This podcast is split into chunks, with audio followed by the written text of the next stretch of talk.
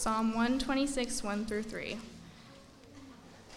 It seemed like a dream, too good to be true, when God returned Zion's exiles.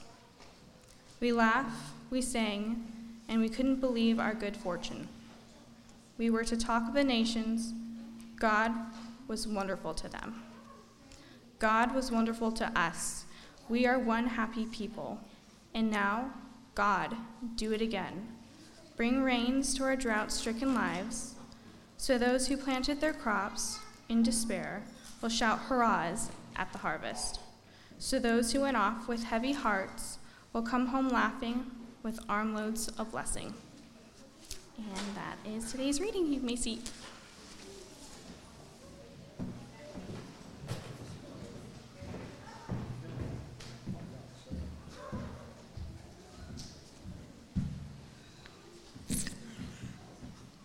Congratulations if you've quickly figured out and surmised that this is unplanned and unscheduled. Uh, For those of you that might be visiting, let let me uh, allay your fears. I am not Shar, and I will not be giving the sermon this morning. My name is Kevin Fitzsimmons, and uh, as an elder Irishman of a certain age, uh, I have been known from time to time to say things, and my wife, uh, my sweet wife and beautiful wife will attest to this. I've been known to say things out loud that need to be said, well, out loud. And today is such a time. Um, I want to take just a moment of your time this morning and uh, talk about Shar and the music that has been here for the last few years. But first, some, some quick perspective. Uh, I do believe that music is one of God's greatest gifts to us. Uh, he's given us many beautiful things, and music is certainly one of those. I think we all would agree that the, that music can reach us, uh, inspire us, challenge us, uh, enhance us uh, in ways that the spoken and written word just can't get to. I know C.S. Lewis wrote about it and, and uh, talked about how, in this present life, music most evokes the feelings of ecstasy and infinity that God has in store for us. The irony is, if you look at music uh, in a stark way, music is really made up of mathematics. Um, and I have nothing against mathematics, but they're, they're cold, they're, they're stark. Uh, a quick look at uh, the semantics and terminology used around music reveals this. Uh, you have a octave of eight notes, you have three four time, four four time, half time, you have three part harmony, you have uh, C7 chords. You have a song you like at 92 BPM, which has to do with beats per minute.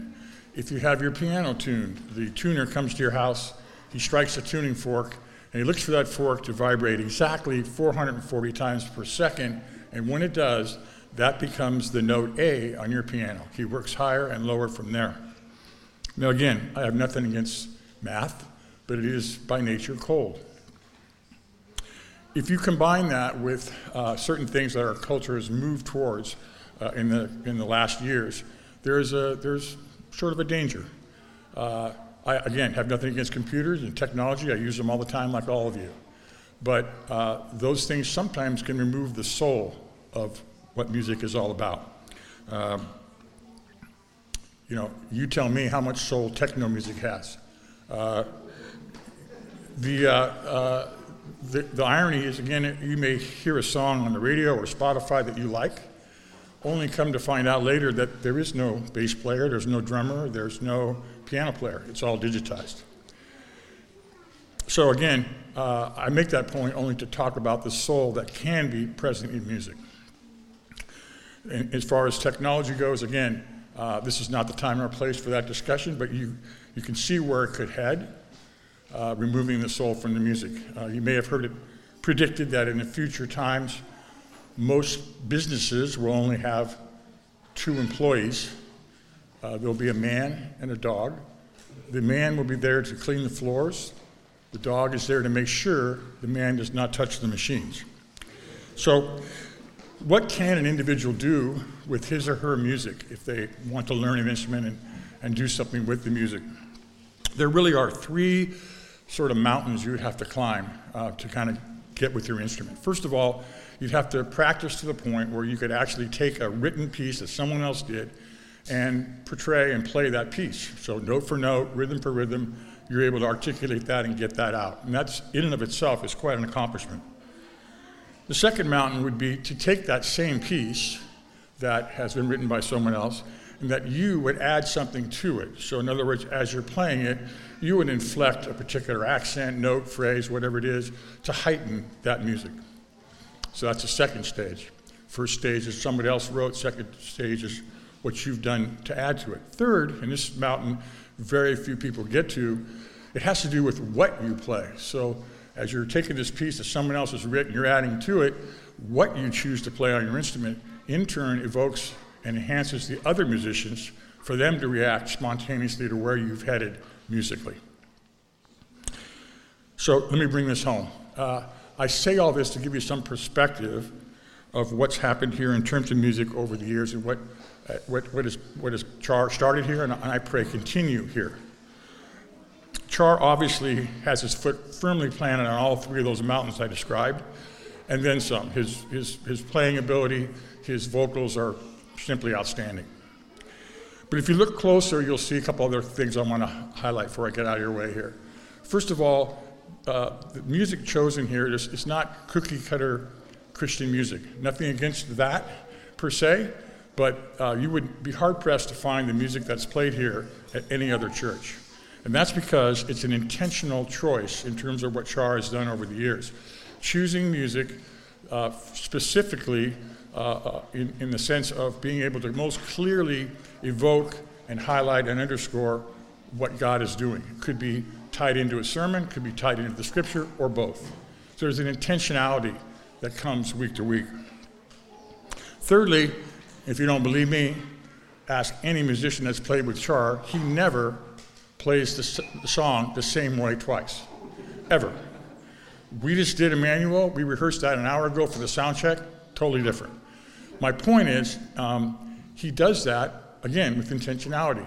He is going to pause, he's going to highlight, he's going to uh, repeat a chorus, repeat a verse, repeat a phrase, because at that moment, that phrase, that verse, those words are most clearly evoking what he's trying to get across in terms of worshiping God. I'll end by saying this. Uh, a few years ago, I had an experience at the church that I've never forgotten. And maybe most clearly says what I'm trying to uh, awkwardly say. Uh, there was a Sunday, and uh, right before the service started, about 25 people came in the door, obviously, some type of group. And uh, service was over. I was packing up my stuff, and uh, the, the, the, group of people was probably ages late teens to late 30s. And uh, five or six of them came over to me and said, Hey, really loved the music and wanted to talk about what they liked about it.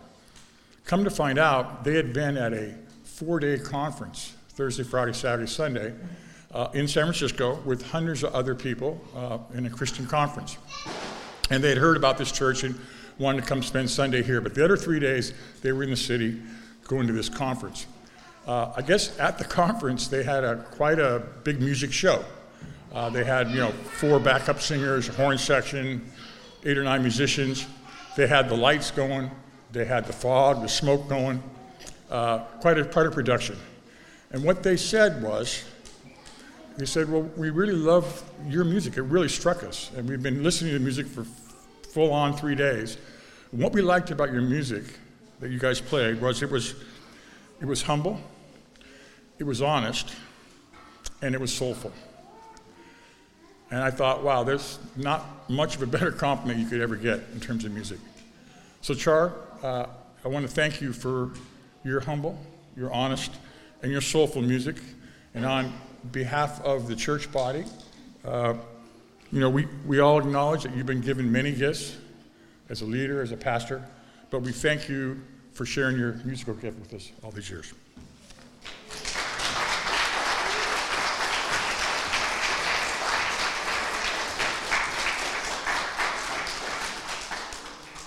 Thank you, Kevin. Very kind of you. Um, well, if you are not aware, today is actually my last teaching uh, here at Refuge as an elder. Here, I'll say that. Hopefully, we'll see you guys again in the future and be able to visit and share what the Lord is doing.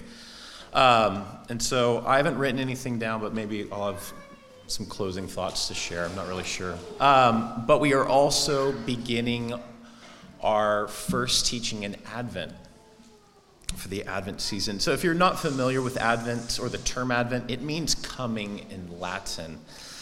And in the weeks leading up to Christmas, Advent helps to prepare our hearts, our minds, our souls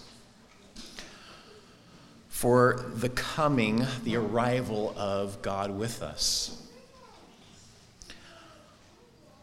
It's the season that the church calendar where we remember both the coming of Jesus into the world as a helpless child, but also we reflect on, we remember his promises to come again to reign in power and glory, his promise to make all things new.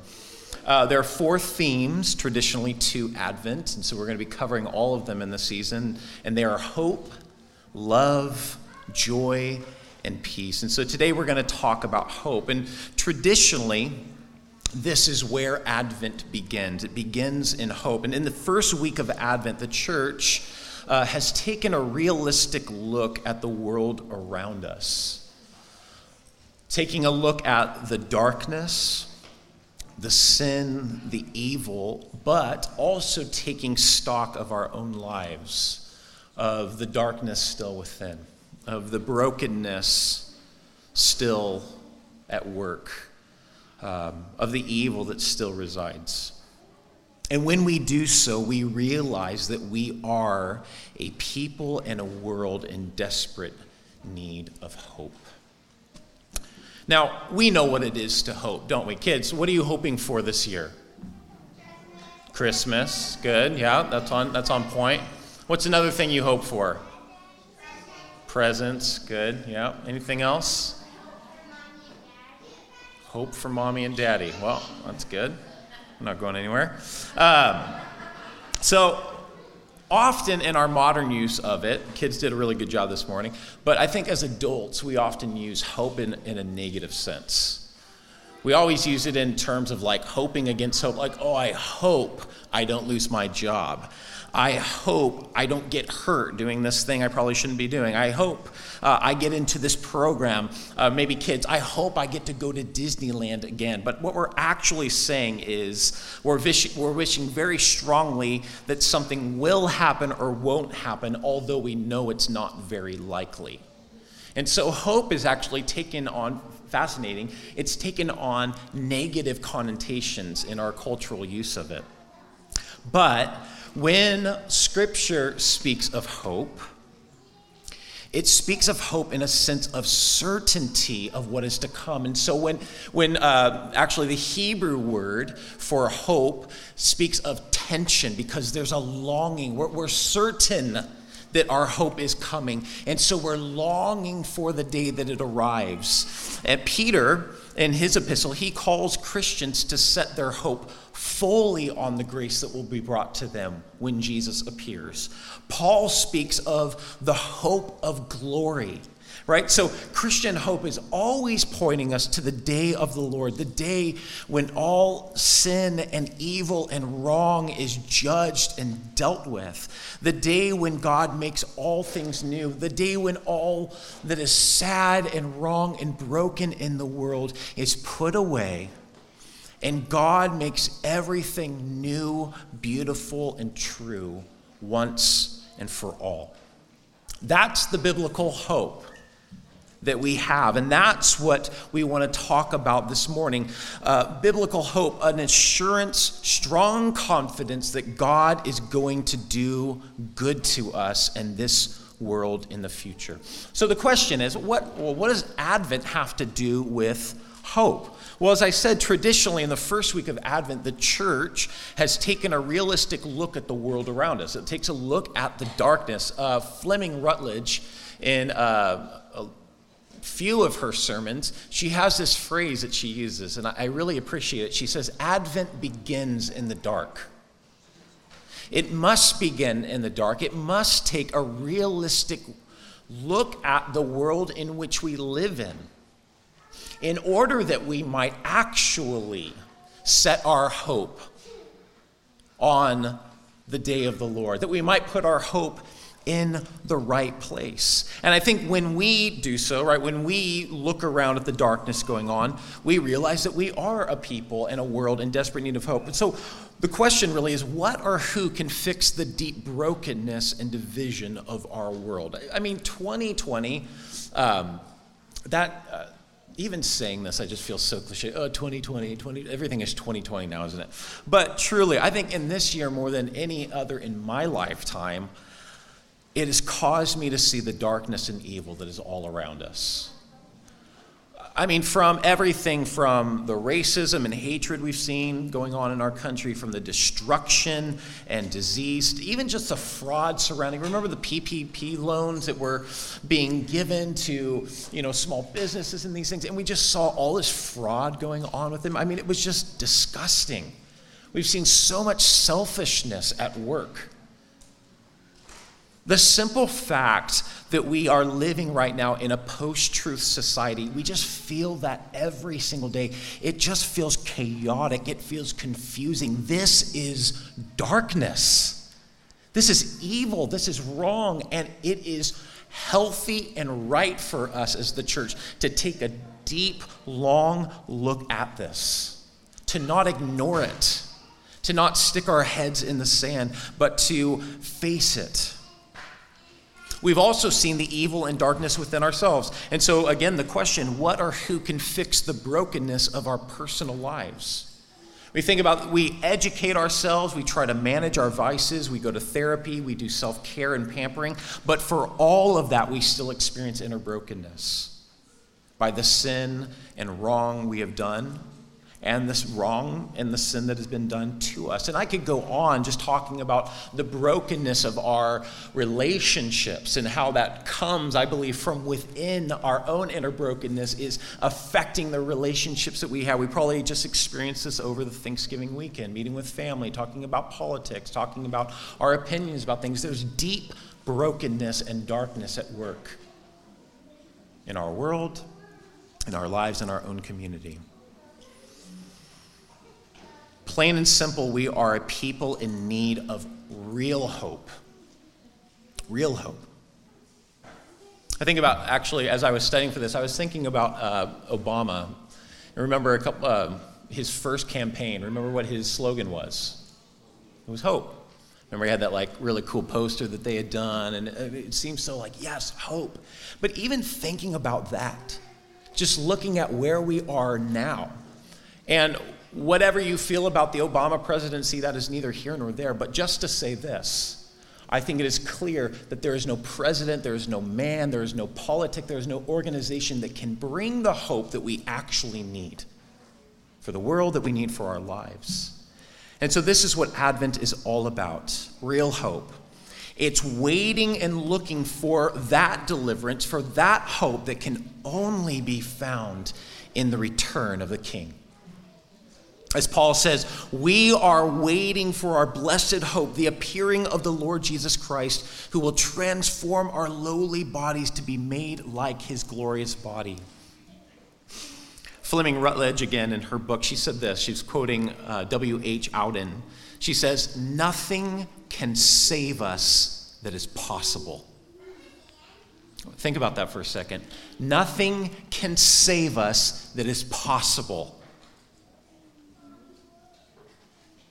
When we think about what we're talking about, hope in Scripture, this is impossible.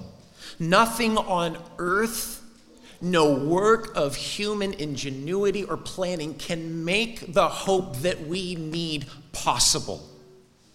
Nothing can save us that is actually possible.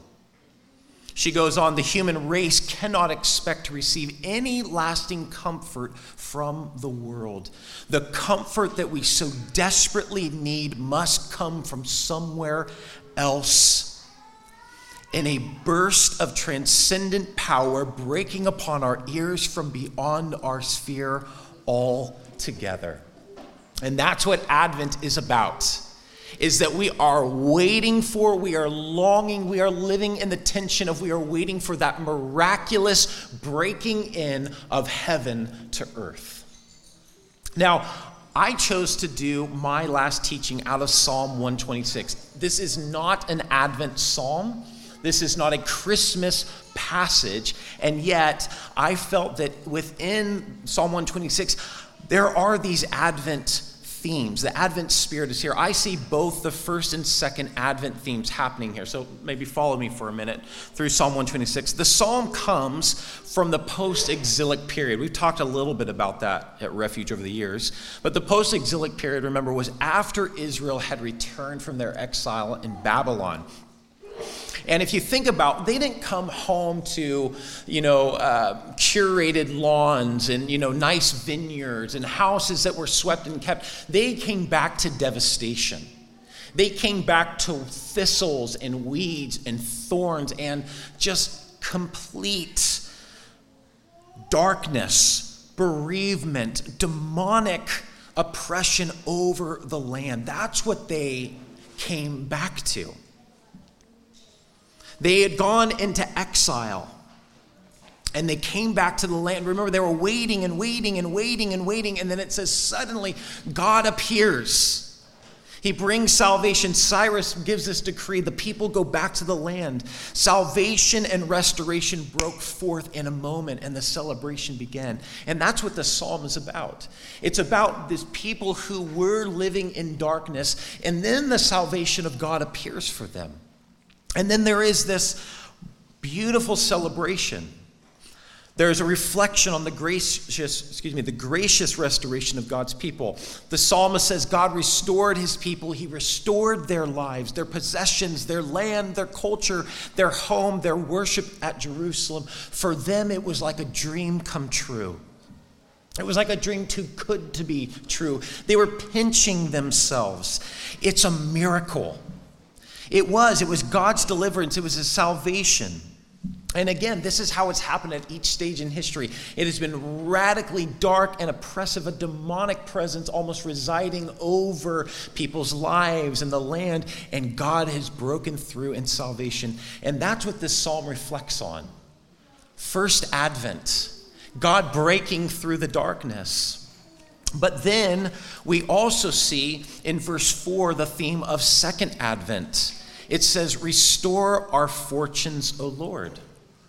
So the psalmist here is looking back to a time where restoration happened, where salvation broke in, where deliverance came, where light shone into the darkness. And now the psalmist is looking again at a dark period, at devastation, at oppression, and asking once again, Lord, do it again. Pierce the darkness. Bring your salvation. The people are once again waiting, waiting, waiting, waiting for that miraculous breaking in, waiting for the return of the king, waiting for the banishment and judgment of all evil, waiting for the healing of the brokenness of the world and the brokenness of their lives. They're waiting. And I feel that as I read this passage, I feel my heart saying the same thing Restore our fortunes, O Lord. Bring salvation, pierce the darkness, bring hope to our lives once again. And this really is the Advent spirit. This is what Advent is all about. And what an incredible year to really embrace the spirit of Advent. We're living in the tension, right? That Jesus has come, he will come again, that God has worked powerfully in the past, and we're waiting for God to do it again. But here's a thing about Advent that I think that we need to highlight is that here in Psalm 126, what the psalmist is doing is he's looking back at God's deliverance, at God's salvation, and it gives him confidence that God will work again. And this is how first and second Advent are to work for us as well. In Advent, we, we do the same as the days around us grow darker, both physically and metaphorically. We remember that at a bleak and hopeless point in history, the people who walked in darkness saw a great light. And upon those who sat in the shadow of death, a light had dawned. This reflection on the first coming of Jesus Christ gives us confidence in his future return. We say, Do it again, Lord. Restore our fortunes again, O Lord. This is what we are looking for. This is what we are longing for. Again, from Fleming Rutledge, he says, The church lives in Advent. That's an interesting idea. The church actually lives in Advent. That is to say, the church lives between two Advents. Jesus Christ has come, Jesus Christ will come. We do not know the day or the hour. And if you find this tension almost unbearable at times, then you understand the Christian life.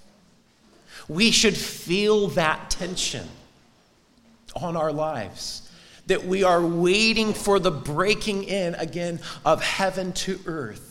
We are waiting for that sudden appearance of the Lord when He will transform our bodies, when He will transform everything around us. And until that day, nothing else will do. Everything else is just secondary. Like, yes, thank you, Lord. I'm thankful for that blessing. I'm thankful for this gift of family. I'm thankful for these pleasures, but what I am ultimately looking for is the breaking in of heaven to earth. And so we live in that tension now. We live as a people who are waiting, but we wait in hope. Our psalm, again, it pictures a sowing of tears and a reaping of shouts of joy. So, what does that mean? What does it mean to sow in tears and then to reap in shouts of joy? As I was reflecting on this, for me, it seems to me that we don't stop the labor of the kingdom because the sin and darkness around us is too great. That's something that we actually have to remind ourselves of. You ever feel that way? Just, gosh, reading the news. You just need to like go to therapy after reading the news these days. It is the most depressing thing there is. And I have found myself many times actually just have to like put all of that away and just sit in the presence of the Lord, sit with Scripture, remember who I am because of who God is, remembering what my calling is as um, someone who has been redeemed by God, remembering the mission that we're on. We have to remind, myself, uh, re- remind ourselves, sowing tears, reaping in shouts of joy. We don't stop the labor of the kingdom because the sin and darkness around us is too great, even though it sometimes feels that it is. It also means that we don't just give up because we ourselves can never usher in the kingdom of God. Like, you know, well, what does it really matter? Like, Jesus is just going to come when he comes anyway, right? So, might as well just hang out, might as well just kick back and relax. What this verse means, I believe, is it means that we labor for the kingdom with tears for the state and brokenness of the world. It means we labor and work because we have hope. We have confidence that it will not always be so. And that then, as we work, our lives are actually a sign of that hope. Like, what are these people doing working in this way? What are these people doing working with such optimism and such joy? We are signs of what is to come. We are signs of hope as we labor in the work of the kingdom.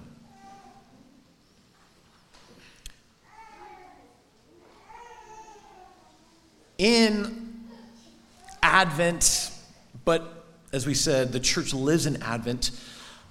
So, as Christians, I guess I'll say, we celebrate the coming of the Christ child, what God has already done, and we wait in expectation of the full coming of God's reign on earth and for the return of Christ what God will yet do. But to quote the common book of prayer, this waiting is not passive waiting. It's active waiting. And like an expectant mother knows, this waiting involves preparation, exercise, nutrition, care, prayer, work, and birth involves pain and blood, tears, joy, release. Likewise, we are in a world pregnant with hope and as we live in the expectation of the coming of God's kingdom on earth, as we wait, we also work and cry, pray, ache, because we are the midwives of another world. And so, this is the vision for us that as we wait second advent that we do it like this psalm says that we sow with tears that yes we look at the darkness but it doesn't stop us from working Yes, we are moved by the darkness, and so we do it in a sense of mourning as we labor in the kingdom. But we don't do it as those who have no hope. We do it with a confidence in the return of the Lord. That's why we're laboring. That's why we're sowing. That's why we're putting seed into the ground, because we believe that the harvest is yet to come. So, as the Lord Jesus came before, the promises that he will come again. We know he came in lowliness and weakness in the first advent. He will return in power and glory in the second advent. We are waiting the appearing of the Lord, the righteous judge, and in that waiting, we labor and lament. We work and weep. We pray and prophesy. We love and suffer long. And when he appears, when he appears, we will not be disappointed.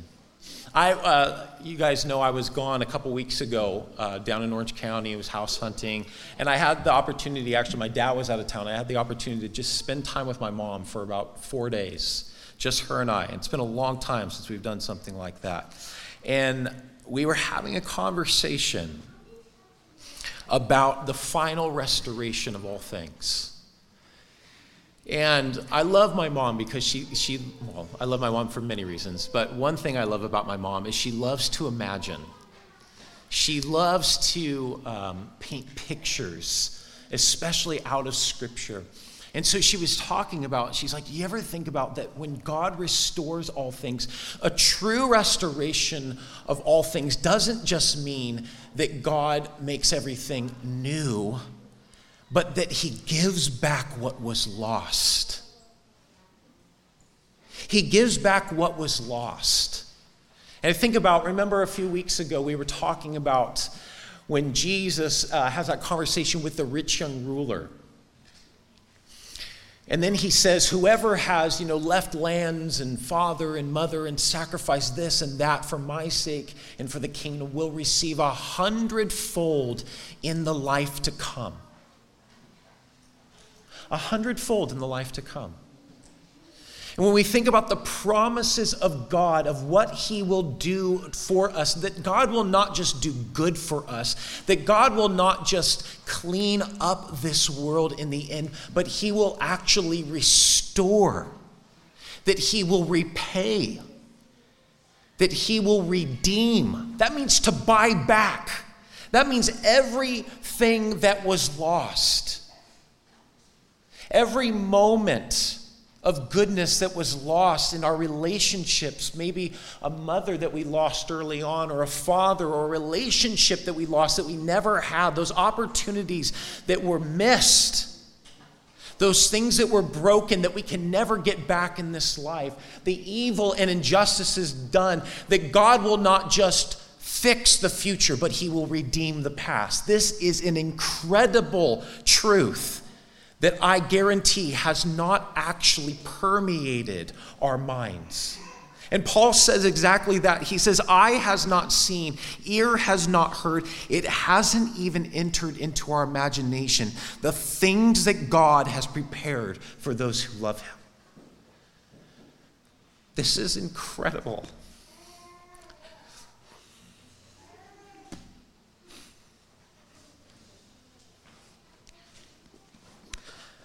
I'm thinking about losing this community here. That even that, the things that we sacrifice for the kingdom of God, that God will restore these things. Nothing is lost. It's just in the winter in the kingdom of God. And spring will break forth, life will burst into being. That is the promise of the new creation. That is the hope that we have. And it is right for us to live in the longing of that because nothing in this world will compare with what God has waiting for us. Advent is meant to take us from darkness and despair. It's meant to take a good, long, hard look at the world and all its brokenness, all its evil and its wrong, and then to turn our eyes, ears, mouths, and hearts to the Lord who is promised to one day judge in righteousness and truth. We look to the one who promises to redeem all things, the one who promises to make all things new.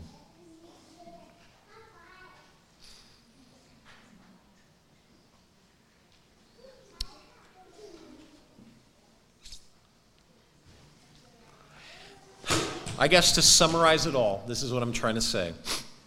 In Advent, we aren't just looking forward to Christmas Day, though we are a one day of peace, a one day of comfort, a one day of hope against their 364 other days of darkness and despair. In Advent, we are looking to and longing for the ultimate hope, the ultimate peace, the ultimate joy, the ultimate love of the new creation. And so, in this Advent season, may the Lord teach us and increase our love and our hope in Him as we enter into the tension of this Advent season. May our hearts and minds be turned to hope, to long, to wonder, to imagine what that day will be like when God raises all that is lost to life again, when He redeems and restores all things. I know we'll be here next week for service with you and We'll be able to experience hymn night with many of you, but I just want to say, Refuge, if I don't have the opportunity, it has been an absolute pleasure to be uh, one of your pastors for the last 15 years. I wouldn't trade it for the world. Um, and I've said this already, but you guys have just taught us so much. You've been an incredible family, community to us and we carry you with us in our hearts. Uh, if you're in Southern California, we might have a place for you to stay. It depends on how big your family is. Um, but please stay in touch. We love you all. And um, sorry this morning was so jumbled. Um,